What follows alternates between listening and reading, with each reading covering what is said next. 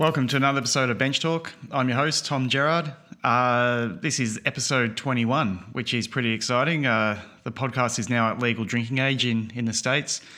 Um, I can't believe it's come around so fast. It's been a lot of fun, and I'm looking forward to many, many more.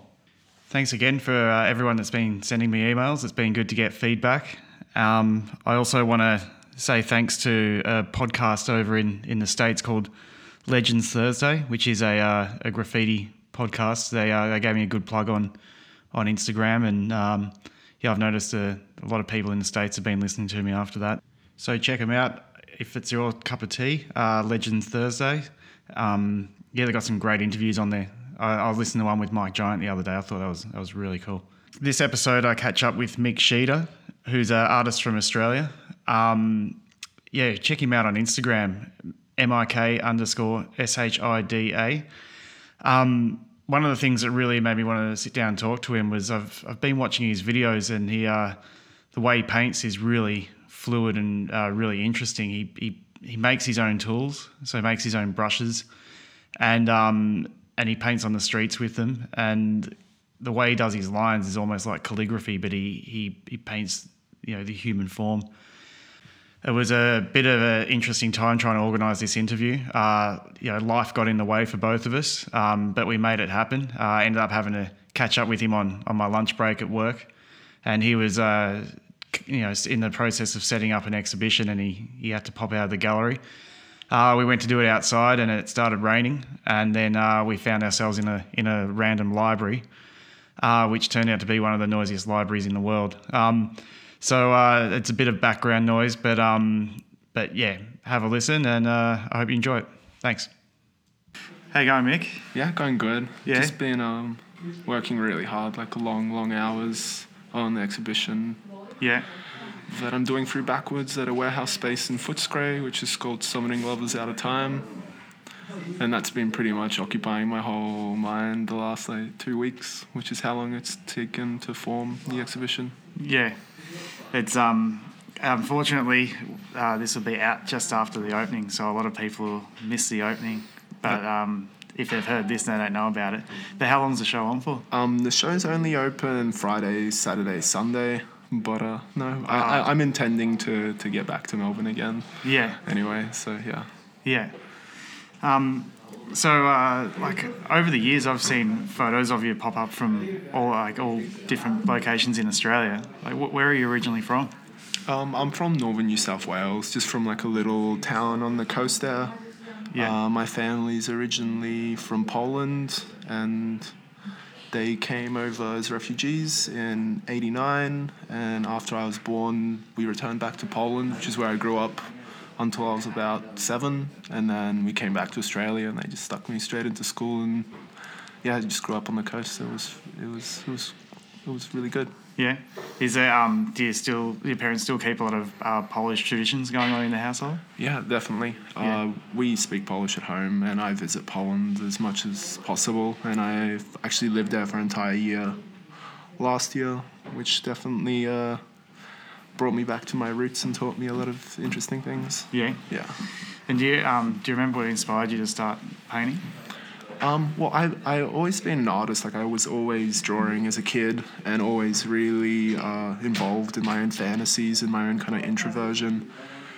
But actually, as far as painting on the street, I think it started when I was about thirteen, and it was actually during a trip with my parents in Europe.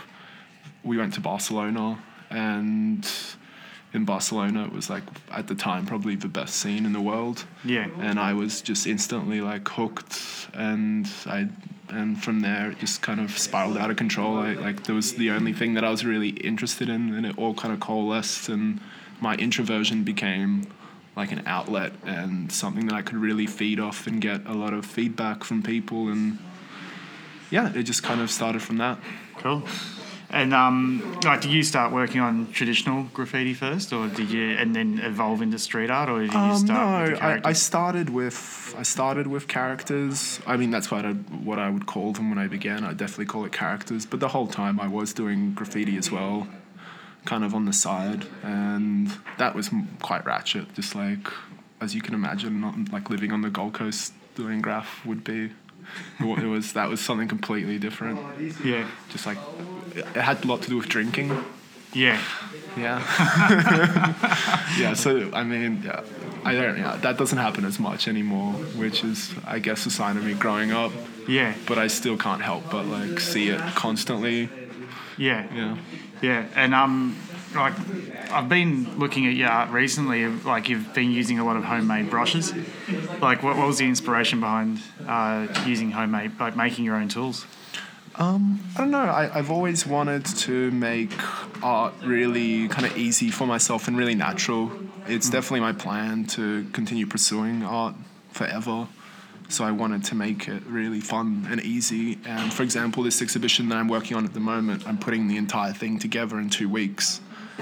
Uh, if I'm making my own tools, that's what kind of makes it possible. It's possible to, on the street, for example, in a matter of a few minutes, create something that I could consider a, a piece that would take a different artist, let's say, an hour to get to the same kind of level that I consider what I'm doing at just instantaneously through like my natural.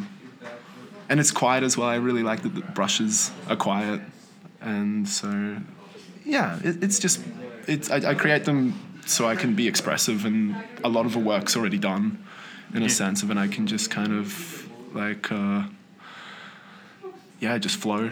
Yeah, and um, like I've noticed with the like what by watching you paint, like you do it almost like calligraphy, and it's like it's it's just really nice because you, you you get all the forms and shapes, and you use the brush like a, a chisel tip. Yeah. But um, and you get your thicks and thins, but um, it, like I look at the lines, and it's like you've done fifteen lines, but with one stroke, and it's uh, it's just it must be a really quick way for you to paint. Yeah, it's quick, and it, I guess it definitely is inspired in a way by calligraphy. It kind of comes from the same, as far as far as maybe like Zen calligraphy, where it does come from the same place of kind of like shutting down your mind and letting this stuff kind of come out and be like a force of its own, like channeling energies from somewhere else. That's re- that's actually how I think about it. Yeah. So, uh, so yeah, so it's a really good medium, and it is. Uh, there, there have been times in my like career as an artist where I have had more kind of tedious um, ways of creating my work, and at the moment, I think I'm definitely at a peak of like satisfaction with the way that I'm working. Yeah.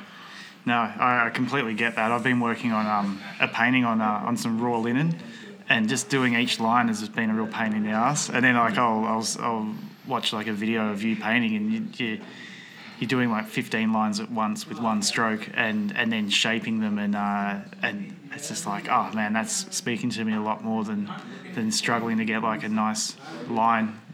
Yeah. you know, having to work for a line, you know.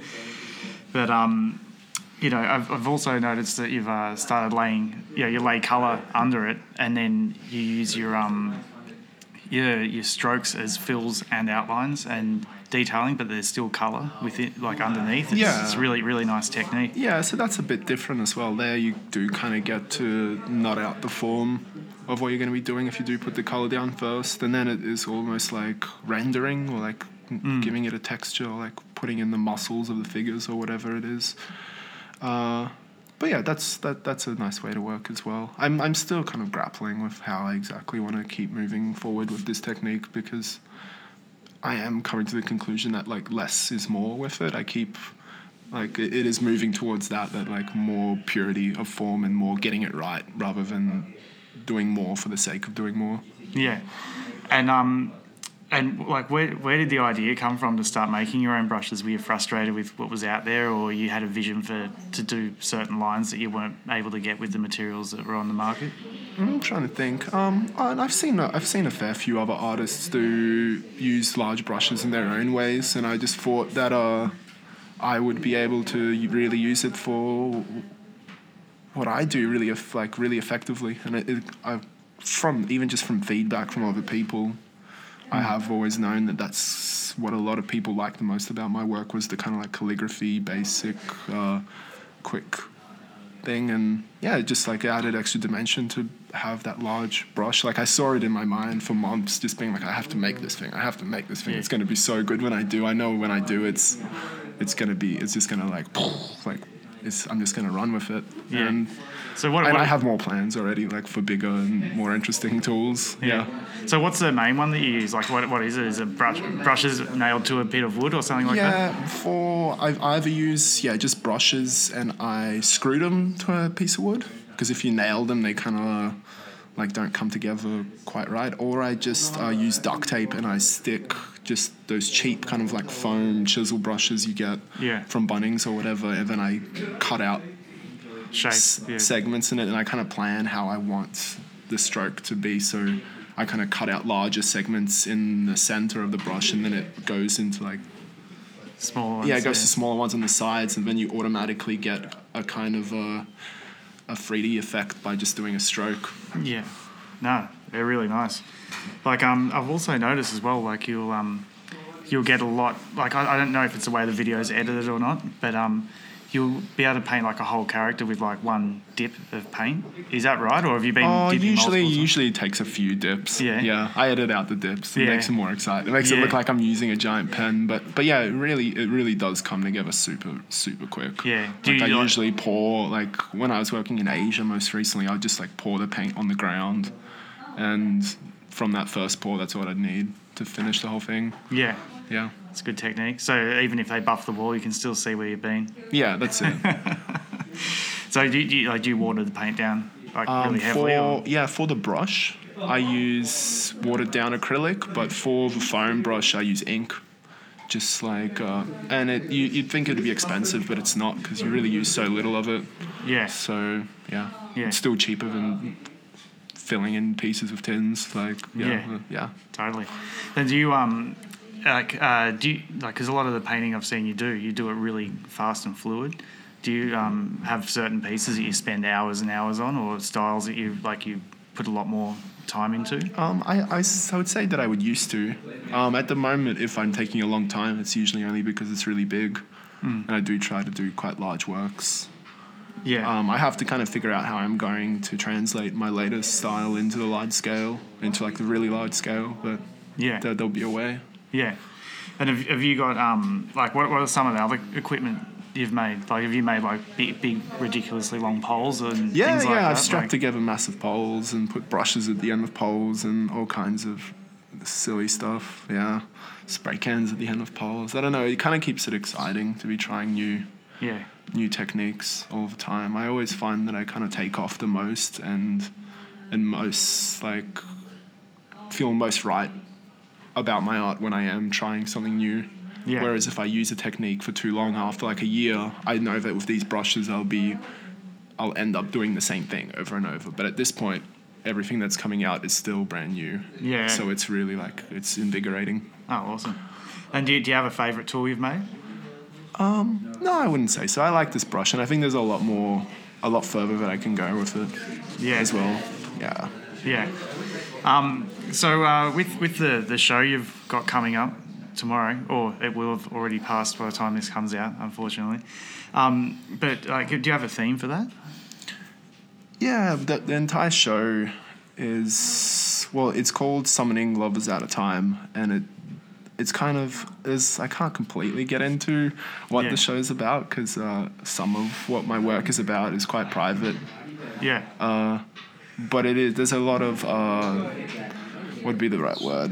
There's a lot of intention yeah. the whole thing has an intention and it's not necessarily to do with the art world or making money it's more so like an outward in- intention Yeah. it's like a big uh, it's like a big s- it's like a spell Yeah. essentially the entire show as a whole is a spell trying to manifest something that is important to me. Nice one. Um, have you had a lot of exhibitions in the past, or I, yeah i have. I've been exhibiting since i was a teenager. Like Yeah. uh, i pretty much got out of high school and by then i was able to support myself off my art. Like i was very poor for many years and i kind of did fully commit and i was like no i'm not going to work. So whether that meant being on the dole or having to like get my supplies through various means etc like i never worked. I was just always like i'm going to make this this art thing work for me. Yeah, and I, I, there's this metaphor that I like of the Vikings when they would go raiding, and they really w- and they had the intention of uh, conquering a place, they would get there and they would set fire to their ship so they don't have like any.